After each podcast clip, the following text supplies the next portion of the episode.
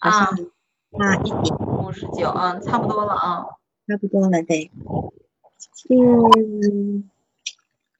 你是你是指挥印象对话？对，我是意向对话的呃呃治疗师啊，心理咨询师啊。那么我我是觉得，反正这边也有很多不同流派的人嘛。那你这个个案用的是意向对话的方式，你要不要跟大家介绍一下意向对话？你主要是用什么方式在跟跟个案工作？嗯，意向对话就是我们主要是以意向的方式，然后针对这个个案的情绪呀，然后情感呀，还有他的躯体意向，然后来工作的。嗯，就是通过意象，就是有点类似催眠，但又不是催眠，就是也是通过放松，哎，通过他想象梦啊、记忆啊，然后他的那个呃，他的那个想象力意象来工作的啊。对，那么因为因为我本身也是催眠治疗师嘛，那我不我没有学过意象哈，有有学过，但是不是很专这样子哈，有学过一段时间，那么。如果你意向做出来的时候，你你是用什么方式来去去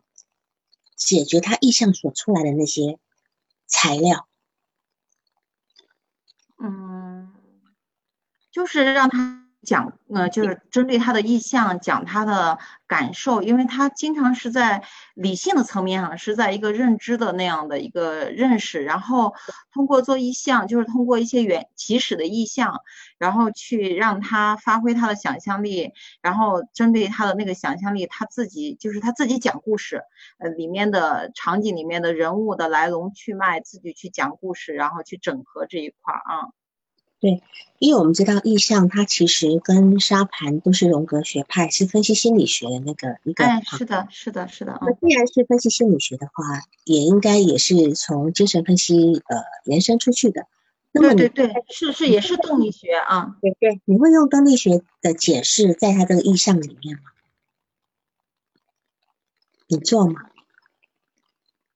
嗯，我我有点不太明白是什么意思，就是我会，就是他经常他说的事情是一回事儿，然后我带他去做意向的时候，在那个通过意向的时候去处理的时候，他会有情绪情感出来，他会有情绪出来，呃，我感觉那个部分是针对潜意识的一个工作，就是让他对自己的那个潜意识的那个部分更了解、更清晰，然后你说的这个。我我有点不太明白啊，就比如说我们今天做自由联想也好，我们自己自由联想出来的素材要做一个要要做开始做素材的分析，今天催眠也一样，好，那今天意向对话它出来了一个画面，当然这个画面因为也是一个自由联想的意思，对吧？对，但是我们是呃，其实一般来说不就是不分析，就是他他做那个有意向出来的时候，他有情绪情感的时候，就是针针对他的情绪情感去工作。对，那么但是问题他最后的最后的症结怎么办呢？你是每次处理他的情绪情绪情感，那但是这个问题的症结怎么办？这个那个部分会会他自己领悟到，他自己看到了，意识到了。我不是后面有一段那个竹子稿的，我知道，我知道，那那段做的蛮好的，蛮棒的。所以我在问这个部分，就是说，有些来访者他本身是能够领悟的，而且这个来访者他做了十年的精神分析。呃，不是，他做了两年，他痛苦了十年，最后痛苦的做了两年的精神分析的咨询，最后是因为经济能力没有办法支撑，然后相当于那个关系断裂了啊。对，两年也算挺长的。如果说他频率固定的话，也算是挺长的。应该他本身已经，就是说他已经被培养成一个精神，就是有精神动力学资质的来访者。嗯，他本身是。他本身是有自由联想能力的，嗯嗯，是他在认知上很清晰，但是好像他在情绪情感上是很隔离，他自己自己没有意识到啊。好，那么现在要不然你就开始吧，我们啊，我就从基本情况开始报吧，先。行行，嗯嗯，好的。那这个来访者呢，她是女，三十六岁，公务员，已婚，那个文化程度呢是大专。他的病史提供者是他本人，来源呢是微信朋友圈。然后打断一下，你的微信朋友圈有分来访者跟分私人的吗？呃，就是成为来访者以后会分啊，就是没有成为来访者之前，只是我的朋友圈的一个朋友。但他如果找我做咨询的话，那就是会跟他商量，然后就是会在不让他看到我的朋友圈，会跟他声明一下这个部分。嗯，哦，好，这个地方没关系，还是会有一点点后续你处理上的困难，因为界限可能会已经被突破了，好，可能会变成你要跟他维持一个设置，会有困难度的部分。好，而且你再往下。嗯，好的。再往下。嗯，好的。然后接下来呢，就是当时初始访谈呢，他来诊的原因是他他想做一个职业生涯规划。他说是他的诉求是他觉得自己现在的工作感觉像是被困在一个盒子里，呃，憋屈的很。就是说他觉得自己很压抑，然后他想做做一个职业生涯规划。是。那么他现在是从事什么工作？老师，公务员，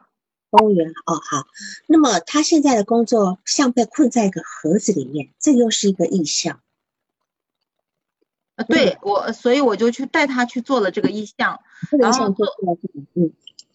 嗯，做做这个意象的时候呢，就是他困在盒子里，他的那个感觉就是他觉得这个地方特别的，呃，心脏那块特别的堵，然后好像就是。外面有很多的网把它包包着的，就是那种特别紧，它特别堵，说不出来。然后就针对那一块，让他感觉，就是让他呃看到的感觉，那个带着那种堵的感觉去看意象，然后去了解，然后他就会在体会那个过程中，他就会有很多的情绪出来，就是觉得他就会有很多的情绪出来，是这样子。然后就是。呃，去处理他的情绪，这样子啊，就是允许他哭呀，就是他有个习惯性的动作，他只要有悲伤的那个情绪出来，他就开始咬嘴唇，他就开始皱眉头，就是他拒绝体会那些情感。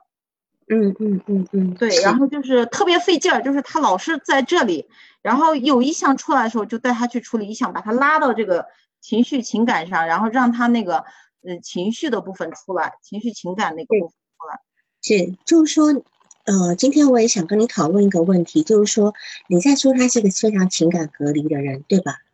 那么我们今天情感隔离的原因是什么？我们为什么呀？他会有个受伤感啊，是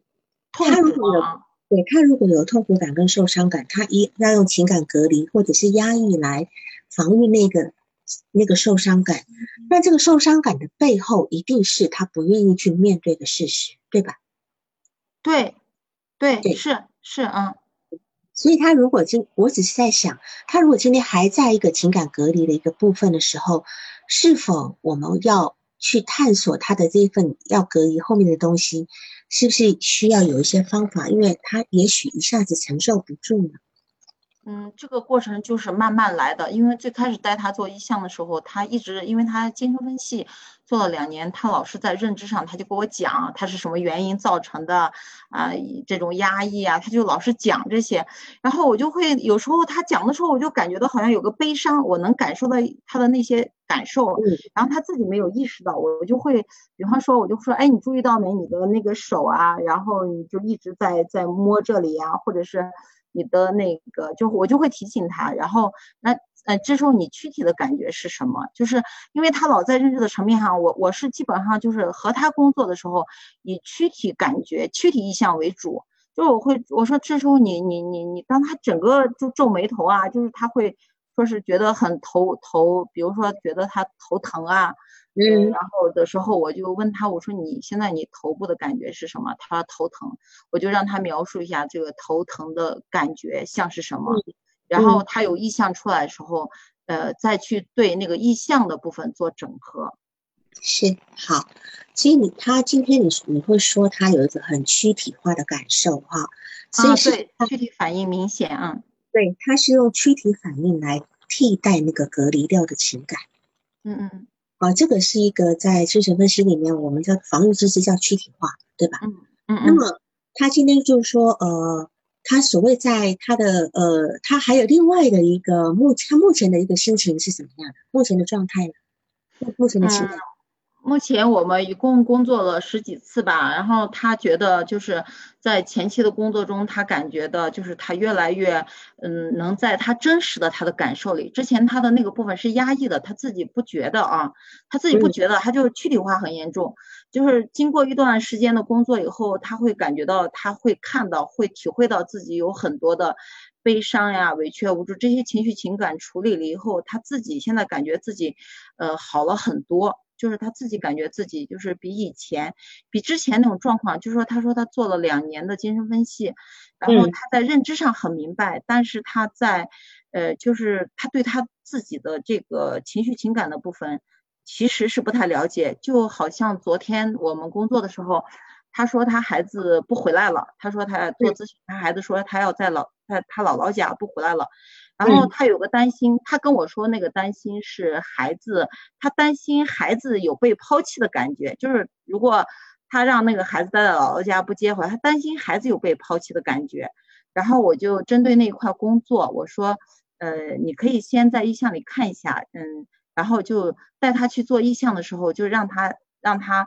说的这个场景，就是他他他妈妈和孩子和他在意向里。去看一看那个，你想象这样一个场景，然后你去看看那个你妈妈是什么样的表情和神态，孩子是什么样的表情和神态，然后你在里面是一个什么样的状态。结果他在看这个意象的时候，体会的时候，他就突然哭了。他说他发现那个害怕被抛弃的人其实是他。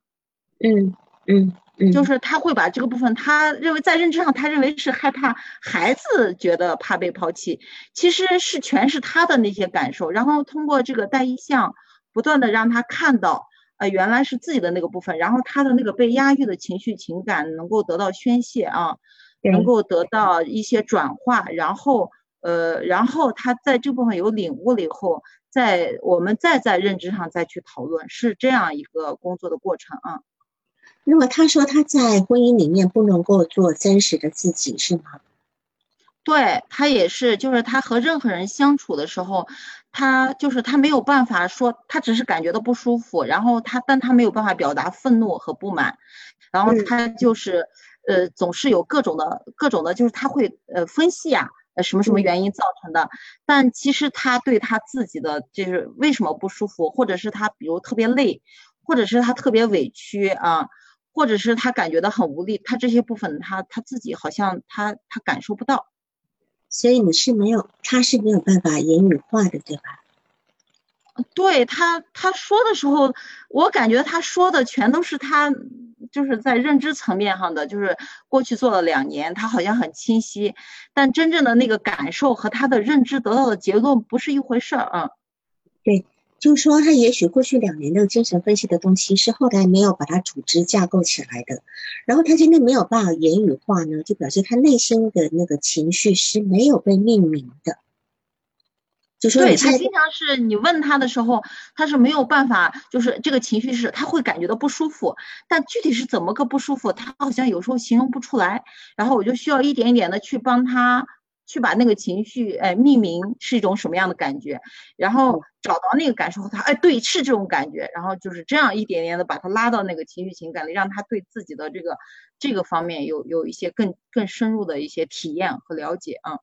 对，就是我这边在担心他在所谓他不能够做真实的自己的那个部分呢，是否就说他事实上在他脑子里面有一个理想的一个自我，然后这个理想的自我。其实跟他现在的现现况是有很大的距离的，他做不到。对对对，您您说的很对。他有一个就是在人际模式里有一个很就是一个我我认为就是按自体心理学来就是一个虚假的一个应对的模式啊。然后对真实的那个自己的需求啊感受，他都是不清晰的，他都是以别人的需求意愿为中心的这样的一个，就是他的人际交往模式里是那样一个状态，就是不敢说。嗯，怕说错话，怕做错事，然后别人不喜欢他，或者他他感觉到就是别人好像不太喜欢他，或者嫌弃他的时候，他也不敢去求证，然后他也不敢说自己的不舒服。对，他在说的这些部分呢，他您刚刚讲讲的所有所有这些事情，都是在重复他童年的情绪。他童年在跟他的父母就是这样的一个过程的。就是他是用这种方式，对。那么就是说，我们要可能的，当然，当然他在你在后面的在跟他谈论这过程的部分，你要去去讨论这个他的假字体跟他的理想自我之间到底有多大的差别，有多大的距离，这是你要慢慢慢慢去引导他这两个部分要做一个整合的，因为他现在把一个假的部分分裂投射在外界，但是这个东西他很不满，那他自己真正的真的字体的那个部分，事实上他又呈现不出来。他无力去呈现那个真正的那个部分，那这个部分就变成是你要去看到，只要你去看到，你去接纳到他那个部分，他就能够，他就能够勇敢的去呈现出来。所以就是说，他他现在用情感隔离来隔离早年那种很委屈、很无辜，然后没有被看见的那个部分呢，呃，所以这是一个保护。我我常常会觉得情感隔离有时候要小心的去拨开来。因为他可能一下子没有办法看到那么快的看到那个他自己真正的那么的弱的那个部分，虽然那个有理想成分在，好，所以如果就说我不知道他有没有梦，他有没有报告梦，梦可能会绕过绕过他的防御出来。如果梦梦或许还会比意向可能来的更直接，如果他能够有报梦的话会更好，好吧？嗯，他他没有他没有给我报过梦。基本上就是之前的时候，他其实一直在理论的层面上说，是因为之后我在一次，就是我那个个案报告里有写，有一次就是我犯错误，就是更改设置，在那一次讨论中，就是他第一次表达他的愤怒和不满，就是那个是一个他唯一的一次表达愤怒和不满，在那个环节上，我当时是就是。我就是我，我就承认了，呃，我确实我也感觉到不安全，就是我承认了我的不足，然后在那一次以后，我们的治疗关系有了改变，他会发现，就是我如实的承认我的缺点，我的不好以后，他从那一次他自己说，在人际关系中他有了一点不一样，然后虽然他事后他会很感到害怕，就是觉得他居然敢怼我，然后害怕我生气啊，害怕我不满，但是事后就是。表达了这个部分以后，我我结果我是我是回应了，就是我确实我也承认了我我的不足，我的错误以后，然后他说他的那个有一些改变，就是他会觉得就是说呃，其实，在人际关系里，呃，真实的表达自己的那个不足或者不好的部分，好像也没有那么的可怕啊。他他他讲他是从那以后啊。他敢要更加更真实的表达自己经历的一些，呃重要的事件，比方说小的时候被性猥亵的事件呀，比方说有很多类似的这样的事件，他才敢表达自己的那个那个真实的感受，还有一些事件的部分，他才敢说啊。就是说，我们可能不太需要去了解他，因为今天时间也有限，所以他的童年的部分呢。其实按照他在刚刚你在讲他的这个行为模式跟人际模式，我们是可以感觉得到他的小时候是那样被对待的，就是可能父母也没有太关注他，也不肯定他。那好，如果要讲例子，肯定很多。然后他最重要就是有一个，就是被被很多性猥亵的经验，被被家里的认识的人，对吧？通常性对对。那这个部分呢，我觉得，嗯。因为性猥亵有两个可能，首先是第一个呢，是他被迫的，那因为害怕不得不去，不得不去迎合的那个部分。但是你的这个来访者的这个性猥亵的部分呢，似乎是等到成年他才发觉这份羞耻感，是吧？他他当年会觉得是人家好像还蛮喜欢他的，是吗？对他会觉得，哎，是不是喜欢我才这样？因为这个跟他小时候的一个事件有关啊，说他看到父母的那个事件有关。你把那个事件说一下好吗？因为这是个蛮重要的，就是你你也是引导他在他的意象里面他回忆出来的，对吧？这这是一个蛮成功的一个引导，你你讲一下这个引导。哦，我看看啊，对，就是他讲那个事件是这样子的，就是他他当时是就是他刚上小学，他因为之前在奶奶那嘛上小学，他妈妈突然要跟他分床，然后就是他他不太愿意，但是他妈妈就觉得他上学了，所以坚决要跟他分床，然后他想他上小学，就是当当时他每天到快下午的时候，他就感觉自己心里提心吊胆的，担心晚上自己睡，结果到了晚上呢。他就在床上特别恐惧，特别害怕，然后他就一想到就特别难受，然后他就不敢睡，他就好像隐隐约约他就记得他就他就好像爬起来，他就想去找父母嘛，想去找父母的时候，然后他又他又害怕他爸爸妈妈不高兴，所以他就那个他就那个站到那个门背后，他就站到那个门背后偷偷的看。结果就是在无意间，就是看到那个，呃，就是他爸爸妈妈当时是在呃做爱，就他爸爸妈妈当时在做爱，然后他就，他就当时的那个感觉，他自己说就是感觉好像，呃，有有一些有第一感觉是有点懵啊，就是觉得好像，第二感觉就觉得很恶心，第三感觉他觉得特别愤怒，就是这个事情有这么重要吗？呃，重要的都不要我了。呃，同时呢，他认为这件事就是让他隐隐约约觉得，就是呃，他爸爸妈妈因为这个事情更加亲密，就是他们关系更好，不要他啊。对对，事实上，对，当然这件事情也引引出他他孩子不能跟他分床的原因，因为他会觉得这也是你引出来的嘛，对吧？对对对，大这个部分，对。因为他之前他孩子没办法跟他分离的时候，他说是，呃，他说是他孩子他他的他以前带孩子的时候心到人不到人不在呃人在心不在，他说是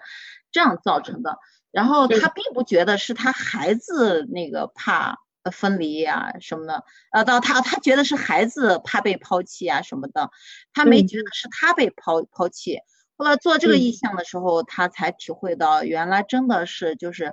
其实是他不愿意和孩子分离，他会感觉到，如果呃，如果他呃，就是跟跟，比方说他要是跟孩子分开睡，然后和她老公在一块儿呃过性生活呀，或在一块儿睡觉呀，他就会觉得那个孩子会被抛弃了，就好像当年他被他父母在一块儿和他分房睡以后，他父母那个很亲密，然后他被抛弃了一样，是这样子啊。所以现在这个想法。也也影响了她跟她老公的性生活，对吗？哎，是的，是的，非常影响她和她老公的性生活。相当于他们现在五年，孩子五岁了，她跟她老公自从生完孩子以后再没有同床过。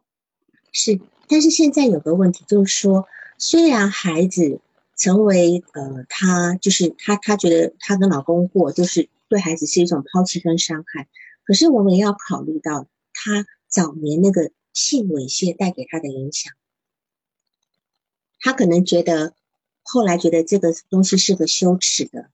对对对对，那这个部分也要也要考虑进去，也要考虑进去，可能的。然后他，你刚刚讲的就很重要，就是说他是三岁，从三岁前是给奶奶带的，对他三岁前一直是老人带的，对。但是这个部分呢，我们要去很关注三岁前的心情，因为一个孩子到三岁其实已经完成分离个体化了。到了三岁要完成分离，那当时他从三岁从奶奶过来的时候，跟他的孩子现在要要呃，他要他孩子五岁要孩子分床的这个状态，有没有一个雷同的部分？就是说，因为他的儿子他的孩子似乎晚上还要抚摸着他的胸部才能睡觉，对吧？嗯。要抚摸他的胸部，那么就好像晚上，那孩子是离不开他的，你把他抱开，他还是要回来。那么对于他来讲，他当年晚上硬被带到另外一个房间去睡觉的时候，他会尿床，对吗？对对对对，他会退席嘛？他说尿床啊啊。对。那么这几件事情我们要放在一起看。他今天讲就是说，他孩子是两呃两岁断的奶，他的孩子是两岁断的奶。然后在这过程里面呢，他是五个月去上，他是五个月去上班，孩子是两岁断的奶。我不知道他断的奶是指断母奶还是断牛奶，因为他两五五个月是一直是母乳喂养，他是两岁断的人奶啊。好好，那么那么这个断有没有很激烈的断？就是说有些有些会觉得就是啊就不吃就不吃了，你知道吗？哈。那这个，因为而且他在那个过程里面呢，他感觉自己很累，有情绪，很委屈。然后那有一句话很重要，叫“人在心不在”。这个人在心不在是一个隐喻。这句话的隐喻后面告诉我们什么？嗯，这句话会告诉我们什么？我会觉得，就是他在描述这个部分的时候，他就说，我也有求证，就是他是不是很激烈的，就是这种断奶，很狠心的这样和孩子断奶。他讲没有，他讲他就是五个月去上班，就是只不过他上班以后是由他妈妈白天看这个孩子，然后呃人奶他是到两岁才断，但是就是他自己，他就说他的那个情绪不好嘛，因为他跟他妈妈和爸爸的感情都不太好。我估计是他，呃，也没有进一步求证啊。听他说的，就是好像就是 他自己的表述，就是他人抱着孩子，但是心就是其实不在当下，就是没有像我们想的那个好妈妈把孩子抱着呀，眼睛看着孩子呀，很亲的，就是他整个都在自己的那个抑郁的情绪里啊。对，所以这种人在心不在的状态呢，孩子是会有感觉的。通常一些产后抑郁的母亲，我现在不清楚她当时有没有产后抑郁啊。这种产后抑郁的母亲呢，虽然在孩子的身边呢，但是等于不在。那么如果说今天母亲是不在的时候，孩子只能够，因为孩子的眼光是没有办法迎接到母亲的那个眼光嘛，所以孩子只能够用手去触摸。所以孩子他说孩子很小就会去触摸他的乳房，对吧？嗯嗯嗯嗯，因为孩子孩子只能够用这个方式去感受到母亲在我身边，因为妈妈没有看见他。那么孩子在寻求母光的呃母亲的那个眼光中是落空的，落空了以后呢，他会开始关注自己，其实这会成为一个自恋性自恋性人格的部分。然后他他现在用手来探索，用身体来探索。那么那么母亲呢，其实。一个母亲如果能够稳定一点的话，就等于是一个稳定的设置，才能够让孩子留在自己的位置上。所以呢，他会总是要跑到妈妈的床上，触摸母亲来确认母亲的存在。所以你你今天告诉他说，你就让孩子呃呃分床啦，然后陪他啦，等等等等的，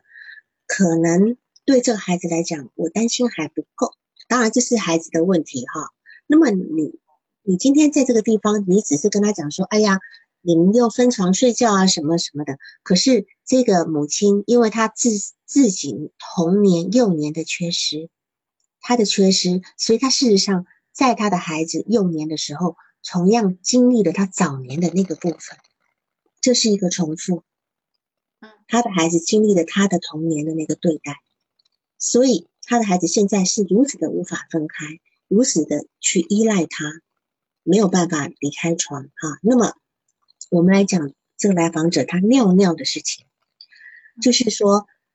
他自从分床了以后，他会尿尿，有时候是故意的，呃，有时候是有意识的，有时候是无意识的，对吧？嗯，你问过他有意识跟无意识的差别在哪里吗？今天有意识的时候，他为什么不去呃呃呃夜壶啊，去厕所尿？为什么有意识的时候还要尿出来？他讲他是恐惧，因为他们那个就是就是就是尿尿，那是在那个客厅里。他说放一个尿盆儿，然后他他不敢出去，他是啊他是不敢出去。然后他有的时候无意识的时候，就是可能是太太害怕了，一个人太害怕了，然后他就会在那个床上尿。然后有意识的时候，哎，这个部分我还真没有弄明白这个部分。然后有意识的时候，他说他有时候就会找个地方尿，然后那个时候他是有意识的。找个地方是哪里？自己的房间吗？对，他在他房子里，呃，他在他房子里是。那么这样的事情，难道妈妈隔天不会知道吗？那么妈妈是什么反应？因为不可能孩子尿了一泡尿，就算今天没尿在床上，尿在房间，妈妈隔天也应该知道吧？这个地方好像这个细节我没有往下追，好像划过去了啊，没有意识到啊。对，因为这个细节才会知道，因为通常一个孩子他尿尿夜夜尿是有含义的，一定是一个焦虑状态，然后呢是一个叫做行为反应，他又是这是一个症状，这是孩子的一个症状。那么这个症状就像有就我曾经有一个孩子，他也是六岁，他他来咨询是不到六岁的，他呢有很他有一。有那个叫做有那个叫做液，就是血。等一下，我的手机快点。他他尿含尿里的含血量是已经达到最高标了。那么这个是一个极度、极度、极，因为他也是在尿，就是晚上夜尿的时候被发现，然后，然后去检查夜尿以后才发觉，原来他的血液里面是含尿的，呃，尿里面是含血液的，血尿是已经到达最高级。那这个是孩子的一个叫儿童神经症的部分，就是说他当年其实就已经有一个儿童抑郁症的部分在那个地方，只是。只是当年大家都不知道，没有去处理。那这个问题，可能你可以在意向里面再带他进去处理一下。嗯，因为这是他最早抑郁症的起因。那当然，我们不知道他跟他的奶奶那三年是怎么过的，他跟他奶奶的感觉如何，奶奶是不是一个好的自体客体，我们不知道。如果说他前面奶奶的感觉还不错的话呢，他至少还可以相对的，就是完善一点。然后跟妈妈这一头就有点断裂来了。他说跟妈妈的关系不好，所以他事实上他在他怀孕以后，可能又激发了他早早年成为一个孩子的那种痛苦，所以他其实是没有办法成为一个很好的母亲的，他就人在心不在的状态。嗯，那么我相信他当年应该也很多噩梦。对，他说他他有十年就是睡眠不好嘛，就是嗯，就是经常睡不着，就是那种一整一整夜一整夜睡不着。就是他父母，他以前他讲他在奶奶那里的时候，奶奶很疼爱他，然后对他还蛮好。但是他接到父母跟前以后，一个是父母的感情不好，老吵架，然后他妈妈会揪着他说都是因为你如何如何，然后他爸爸会就是呃两个人吵架的时候，他爸爸会在门口就是那个剁门呀，拿着菜刀那样。他他就会极度恐惧，所以导致他就是，呃，他认为都是自己不好才造成这样，然后，呃，然后他很恐惧老，害怕就是被他爸爸妈妈嫌，因为他的学习好像也不是很好，他到就是因为那个尿床的事情嘛，就是父母和他分床以后，他的那个分离焦虑特别严重，然后他上小学以后，他就说他整个退行，就是上课的时候啊，他所有的东西自己都收拾不起来。就是那个独立的那个问题，就是，就是呃，甚至自己的那个那些东西都收拾不到一块儿，就显得好像贼弱、贼贼弱智啊，好像就是他自己认为他自己呃用的词儿是退行，他说他觉得他退行，然后我就我当时给他的解释是，我说会不会是因为妈妈强行给你分床，说你长大了，你上学了就必须要分床，但其实是你内心是觉得啊。那是不是我如果不长大，我如果小一点，我照顾不了我自己，那妈妈就会管我，呃，就不会嫌弃我呀，不会让我分床，所以他会用这样的症状来，就是好像吸引妈妈来管我，比方说尿床呀，你就得来管我呀，或者是我在学校里出老是出状况呀，然后你你你就得来管我，我是这样解释的啊。嗯，好，那我们先放在他失眠那十年，他哪一年结婚的？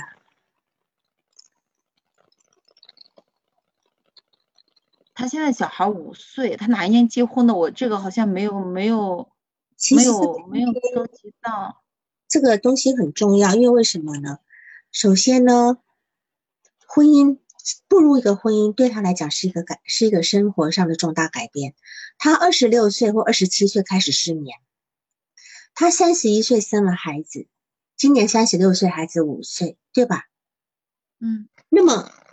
我不清楚她什么时候开始跟男朋友、跟老公交往了，等等等等，是否就是从那个时候开始失眠？嗯，她是从上大学就开始失眠，因为她上高上高中就学习不好嘛，跟不上嘛，家里掏了很多的钱，就她爸她妈对她的要求就是学习好，但她就是最困难的就是没有办法学习好。他说他从上初三开始跟不上，然后掏钱上的那个重点的那个高中，然后他就越跟不上，从那个时候就开始失眠、逃学，就是不上学就开始逃学呀，然后那个时候也有恋爱。那时候也有恋爱，也会有和那个坏孩子，就是不学习的那种孩子恋爱，呃，然后但是他学习越来越差，就越来越焦虑，越来从那个时候就开始失眠，一直到上大学，就他会有个很强烈的一个超我，老是去指责他呀，或者你怎么这么嗯这么差呀，你怎么这么，就是他会老有那个部分出来啊。是我们我们先来看，因为你的报告写的他失眠十年。对他自己说的，这是他自己说的啊。对，因为他失眠十年的话，真正他觉得失眠十年，你你讲他以前睡不好，可能是啊碰到考试啊干嘛是睡不好，这大概读书人都会。可是他告诉你他失眠十年，表示他从二十六七岁才开始严重失眠，对吧？所以我们要去看这个时间性。那这是当时开始失眠，他的状态是什么？他是在婚姻内吗？刚刚要结婚吗？成为一个妻子吗？他如果真要成为一个妻子的时候，或者身份上的改变，因为妻子就相当于他。他在重复他母亲的身份，是不是因为这样一个身份的转变，然后让他非常的呃，就是焦虑啊等等的，他没有办法，他本来一个孩子都已经做的身份都做不好了，如果他今天又不认同他的母亲的话呢，所以他今天要作为作为一个别人的妻子，他也做不好，甚至是否对看到他父母亲的婚姻，他对他自己的婚姻也会有一定的疑虑等等等等，这这些都是你要去看。所以这十年的失眠，他到底为了什么？这个是我们要去去慢慢的去澄清出来。那么他今天的失眠有没有因为孩子出生以后更严重？这个部分他自己就是这一块没有详细的追究细节，他大概的说好像是因为人际关系，就是他没有办法跟人就是很很深入的交往。就是呃，基本就是他工作中也是这种状况，然后在婚姻生活中也是，呃，就是他没有办法表达这个部分，然后就是他会觉得很憋屈嘛，就会觉得很压抑、很憋屈。他自己讲，主要是来自于人际关系。然后有有一段，他至今为止就是我们还没有工作到那一块儿，就是有一段好像那个情感方面的，就是和婚姻和和这个婚姻外的情感有关的部分。至今为止，他只是提，然后他不肯继续往下谈。好，好，然后呃，就是我们再来看一下你所谓的一个设置的部分哈。所谓一个设置的部分，就是说你今天好像是很难在呃跟他在工作上面能够把控时间，是吧？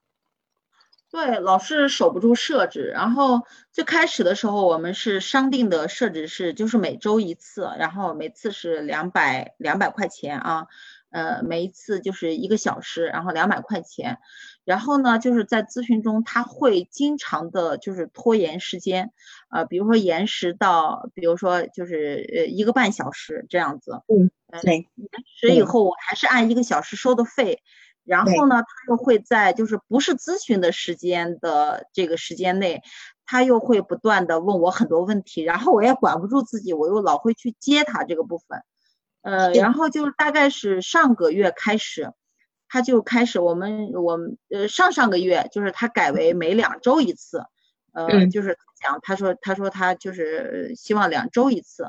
然后两周一次工作了，这个才才我看大概有有一个一个月两个月吧，两个月一个多月啊。然后他又开始有阻抗，就是他我就感觉他好像总是推啊，说晚上有有有事情呀，哎，要不然下次。后来上一次就专门和他探讨的这个部分，我说你是最近你注意到了没有？你总是就是好像想推，我说你是有对我有什么愤怒和不满？呃，然后不好表达，还是说你现在遇到了一些具体的困难，呃，就是孩子没有人带呀，或者是什么？然后他才当我这么问的时候，他才说他是因为疫情，因为疫情，然后就她老公有三个月没有开工资，她老公是一个酒厂的一个呃一个项目的一个副经理，然后说三个月没有开工资，然后她一个人，因为她一个月收入也就是三千块钱左右。他就是觉得好像就是维持这个一每每每两周一次的这个都觉得有点困难，然后在这种情况下呢，就是我跟他商讨，因为我觉得为了他的成长，我说那不行，就是呃如果是因为这个的话，就是我我就把那个费用给他降了，降成一次一百五，然后每两周一次，然后我问他我说那你多长时间能缓过来？他说大概三个多月了吧，就是因为现在疫情刚。刚刚解封嘛啊，他大概还需要三个月，差不多就能缓过来。然后我说，那你要把你三个月以后，你再就是一次性的付清楚这个部分，因为我觉得我感觉他是很想成长的，但是呢，他又好像就是嗯，好像确实是在，因为他前一任咨询师做了两年精神分析，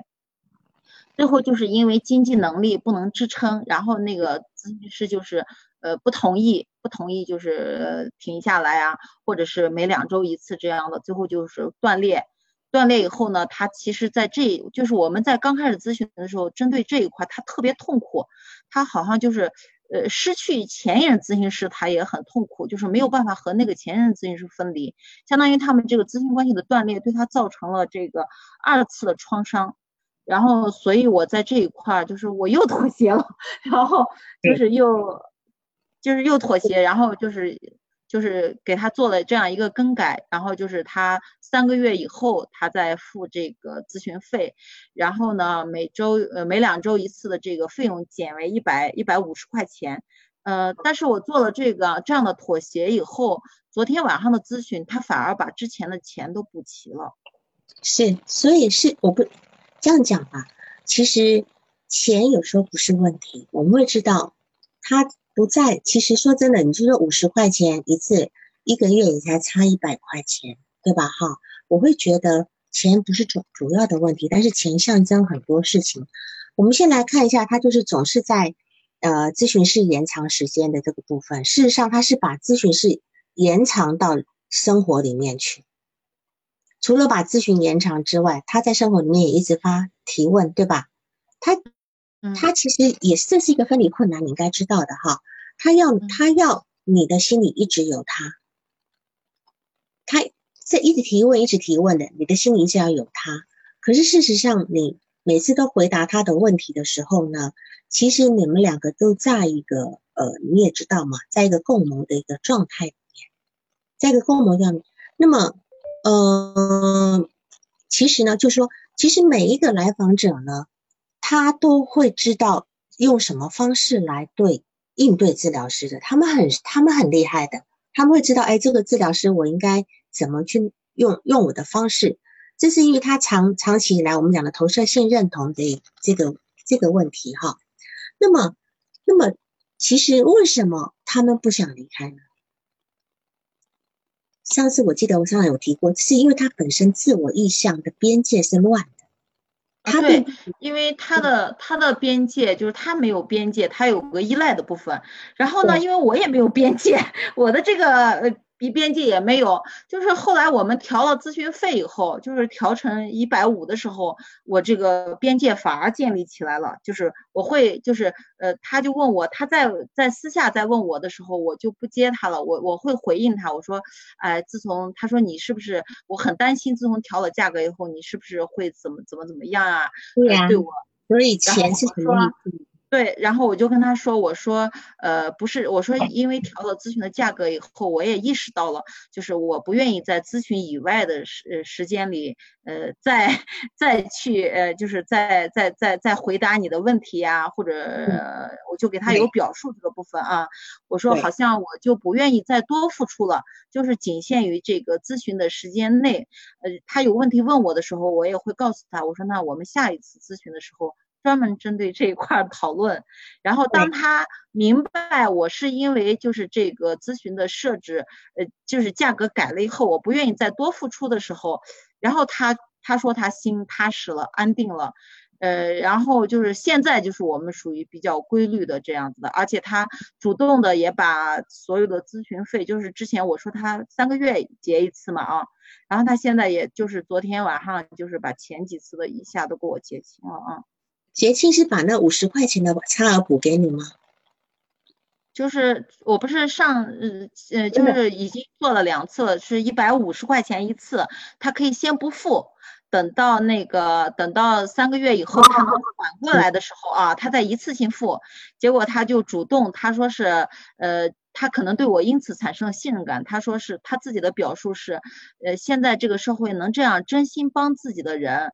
嗯，太少了。他说。他说，当时我给他降价格的时候，他没有想到，因为我我就给他说，我说我的咨询师，因为我也很困难，就是没有办法维持每周一次，我的咨询师愿意，呃，就是为了让我更好的成长，也愿意给我调价格，所以我说我也愿意给你。调价格，只要你能够成长啊，嗯，那也给他调价格，然后同时也可以就是让他有呃让他不困难了，他再付这一个部分，然后他就说他觉得呃能够真心帮助他的人太少了，然后他不愿意再欠我，然后昨天他就把之前的两次的。就是都给我结了，就一百五十块钱，更改以后的一都全部都付了啊。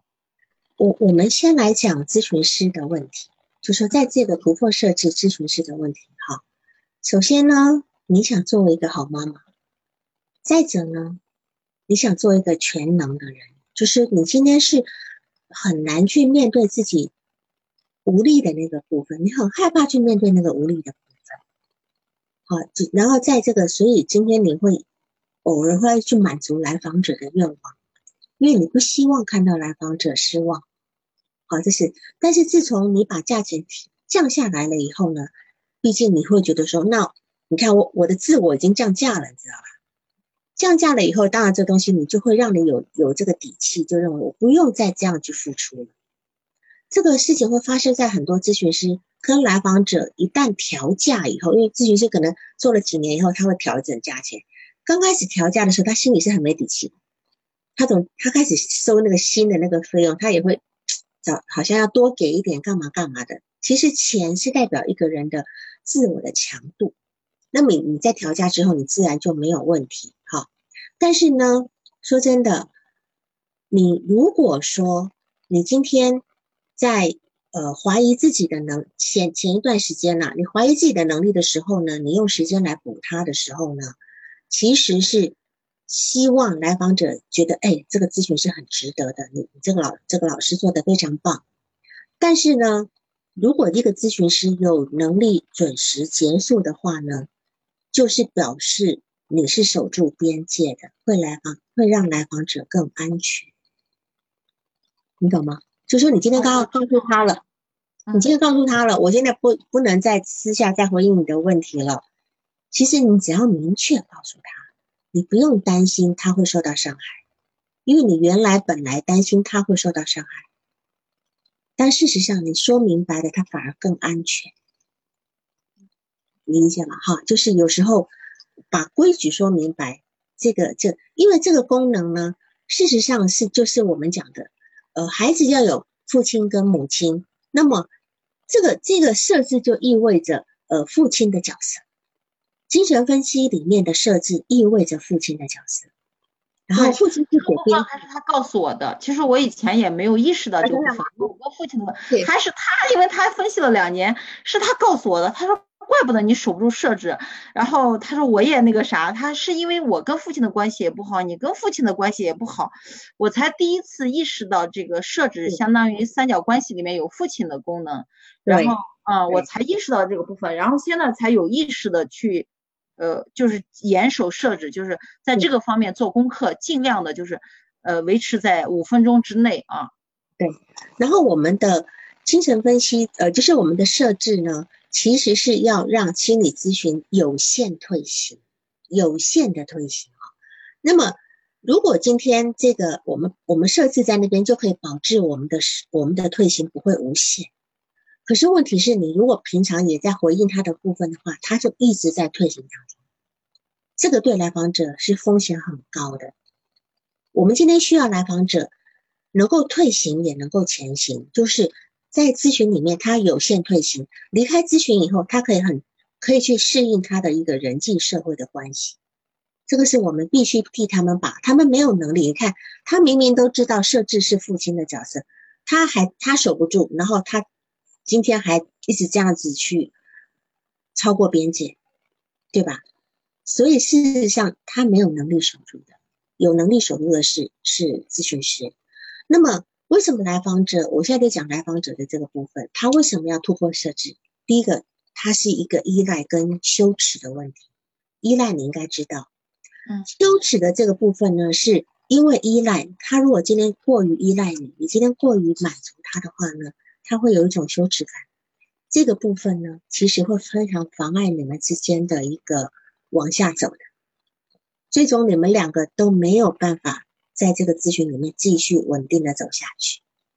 是这样子。然后还有一个问题就是，他在对抗权威的部分。你说他跟他爸爸关系不好，是否他今天在突破这个设置，就是在对抗他爸爸？他对抗权威，因为设置是咨询师唯一能够保护自己框架的一个东西。你今天如果不能守住这个，就等于你今天保护不了你自己这个部分。所以他他今天在对抗权威的时候，就是用拖延啦、超时的方式啦、私下联络的方式啦，来来破无形中的用很温柔的破坏的方式来突破这个部分。那么当然，我们也可以理解为一种移情，理解为一种，因为来访者的那种。来访者对对他的养育者呢，他如果不能够直接表达愤怒的时候呢，他只能够通过违反规则的方法来表达自己的诉求。所以后来哈，我我今天只是因为他今天讲的是一个呃，因为经济上的问题，所以他后来改成两周啊，甚至有点拖拖拉拉啦。我觉得还是要考虑到你们先前的这个设施里面的安全感的那个部分。你理解吗？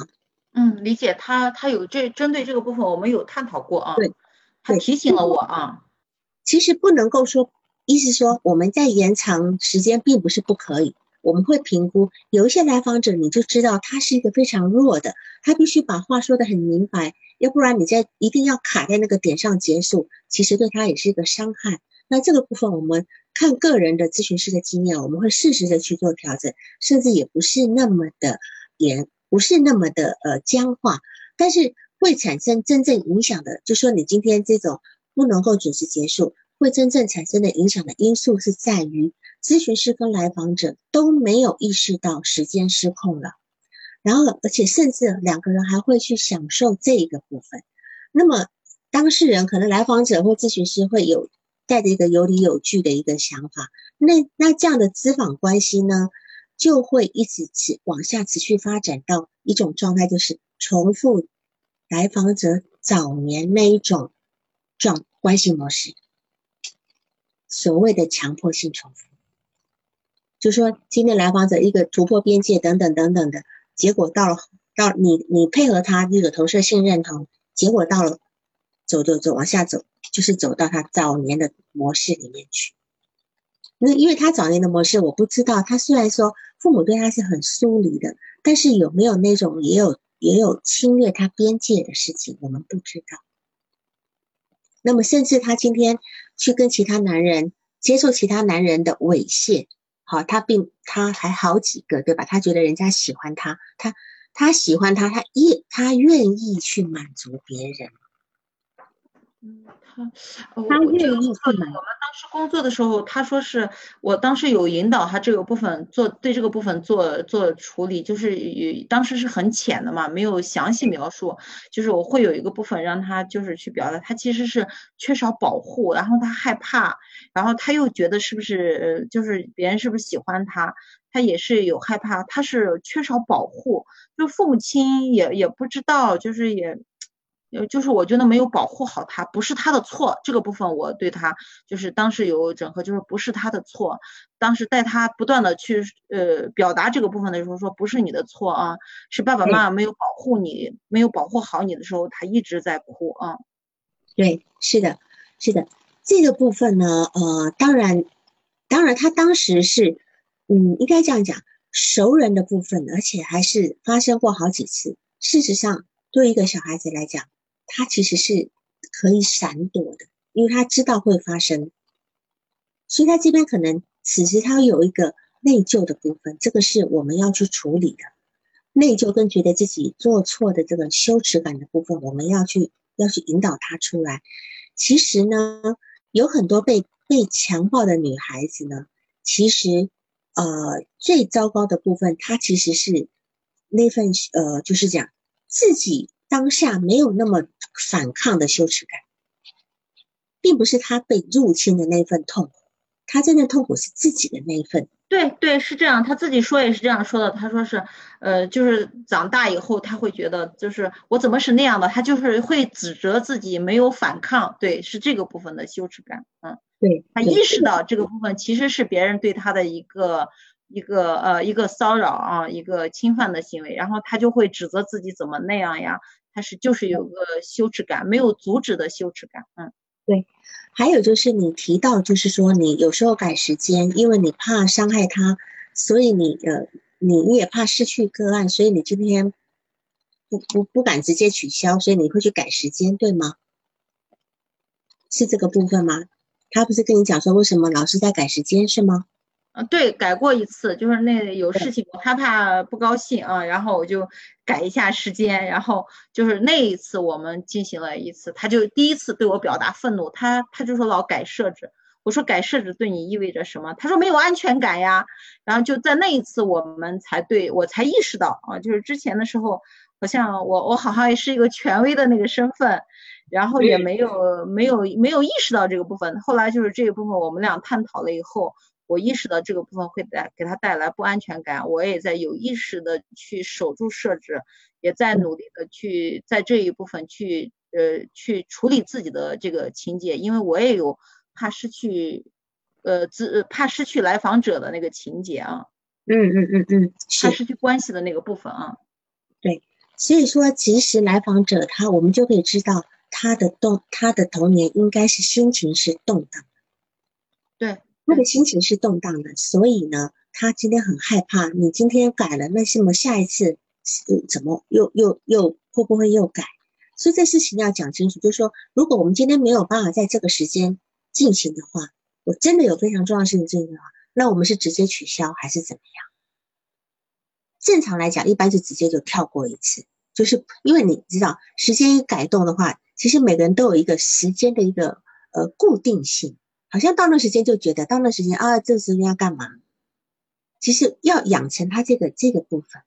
每个人在时间上都需要这么一个安全感的部分。嗯，老师，我有个问题，就是他昨天咨询完以后，就是做对那个孩子的那个部分做完以后，他会他昨天提出来又增加咨询，每周一次，然后我我就我当时我就。嗯，就是我，我就不知道该怎么样应对。我说，呃，下一次咨询的时候，我们再探讨这个问题吧。因为当时咨询快结束了嘛，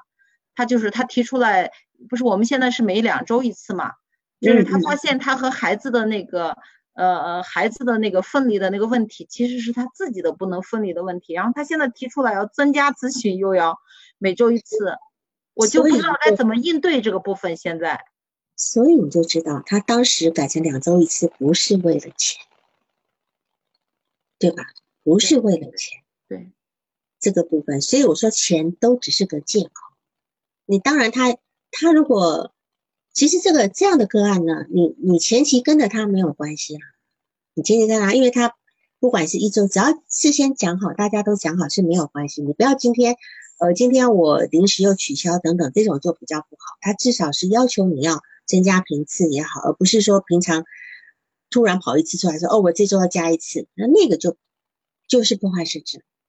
但是现在告诉你说我要开始一周一次，这也可以。那关于你在问，就是说呃，有关于这个客体恒怎么去重建客体恒常性，对吧？嗯，这是你遇到的一个问题。但是你要知道，客体恒常性是来自于咨询师个人的稳定，还有设置的稳定。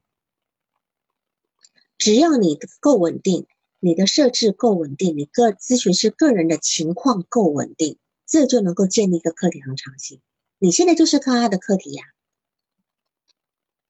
他的课题里面，我不知道他的老公怎么样，他的爸爸妈妈不够很不够稳定，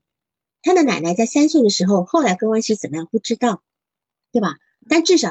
他跟前面的咨询师两年，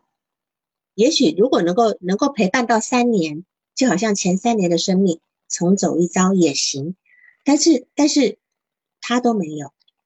所以他现在跟你就是要有一个部分，就就问你就够了，你不用问我怎么做，就是你自己把它自己做稳就够了，能理解吧？嗯，能理解啊，就是我我只要能守住设置，维持这个治疗框架啊，对对，这个就是能够让他非常呃安心的一个地方。那当然，我要因为剩下一点时间，我要你你讲的个案概念化的部分哈，因为你今天是针对很多意向去工作，这个工作其实你还是要把它组织跟概念起来，就是，呃，首先我们要理解它隔离的是什么情感，这个东西，这个情感是一定是你要逐次命名，然后逐次逐次你要帮他整理起来，然后呢，他理性思考来应对的是什么？他理性思考下面，他经理理性思考的一件事情，其实后面都是有个故事的。这个故事，他今天，比如说我今天跟今天我今天我跟你讲说，哎呀，呃，我小时候都穿人家给我的旧衣服，都是人家脱衣服，哎，衣服好破好旧啊，哈，这样子。事实上，他告诉你的故事是什么？他告诉你是说，我这个人，我的字体是破旧的，我总是总是残破捡人家不要的那个部分。他在告诉你的是这个意思。这个是我们所谓他理性事件说下来下面的隐喻，我们要去仔细仔细的去抓他讲的这些很多的这些细节。就像他告诉你，就像告诉你，我今天当然你有去做完那份工作哈。就是呃，我我在门缝里面看到爸爸妈妈在做爱的状态，我觉得好恶心，我觉得好被好好愤怒，我觉得呃什么什么的这个部分，那这个部分其实后面一定还有东西，这是一个这是一个又是一个隐喻的故事，还有他今天在找地方尿尿的事情也是要往下去做的。我今天他今天你想他尿尿是什么心情？这一连串有好多事情，我们都要去去仔细的去去去在现实里讨论。如果今天呃光是靠这个意向对话的话，你可能就会一块一块一块的，你会组织不起来。好，我对我现在就是感觉穿不起来，就是好像碎片一样一块一块的，就是不知道怎么样把它整体的穿起来啊。这是来访者的碎片化，让你感受到了；这是来访者的一个字体碎片化，你感受到了。所以你今天收集到这么多素材以后，你要替他整合，一个一个去把他的人生故事给串起来。你来替他写人生故事，因为他现在说不清楚，是你来替他写的。那么他今天用的所有的、所有、所有的这些讲出来的故事，是是是，就是变成他对这这个整个社会、这个世界的体验。那这个体验呢，它会形成一个评判。这是他自己内在的一个组织架构组织，那么这个东西呢，从这个地方我们就可以看到他当时是如何长大的，他是在什么样的情况长大的这个部分，所以这个才是，这个是你在你的意向对话的这个工作里面去形成个案那样概念化的步骤，好吗？你在写案例记个案记录的时候，要特别特别。注重那个，就是他跟谁的关系层面。哦哦，明白。好吗？就她和老公的，她和父母的，她和我的，她和孩子的啊。对对，因为为什么他说他是人际关系有问题？但是实际上这一句话太笼统，他的人际关系是早年带来的故事，重复的故事。他如何去重？这一次又一次的去重演的故事，还有包括我刚讲的十年失眠的问题，一定有什么东西在干扰他，好吗？这个东西这个地方再轻一点。好，好，今天这样子，这样子好，好，好，时间也超过一点点，没有手设置。好，就这样。嗯嗯，好，再见啊，晚安，各位晚安，晚安，再见啊。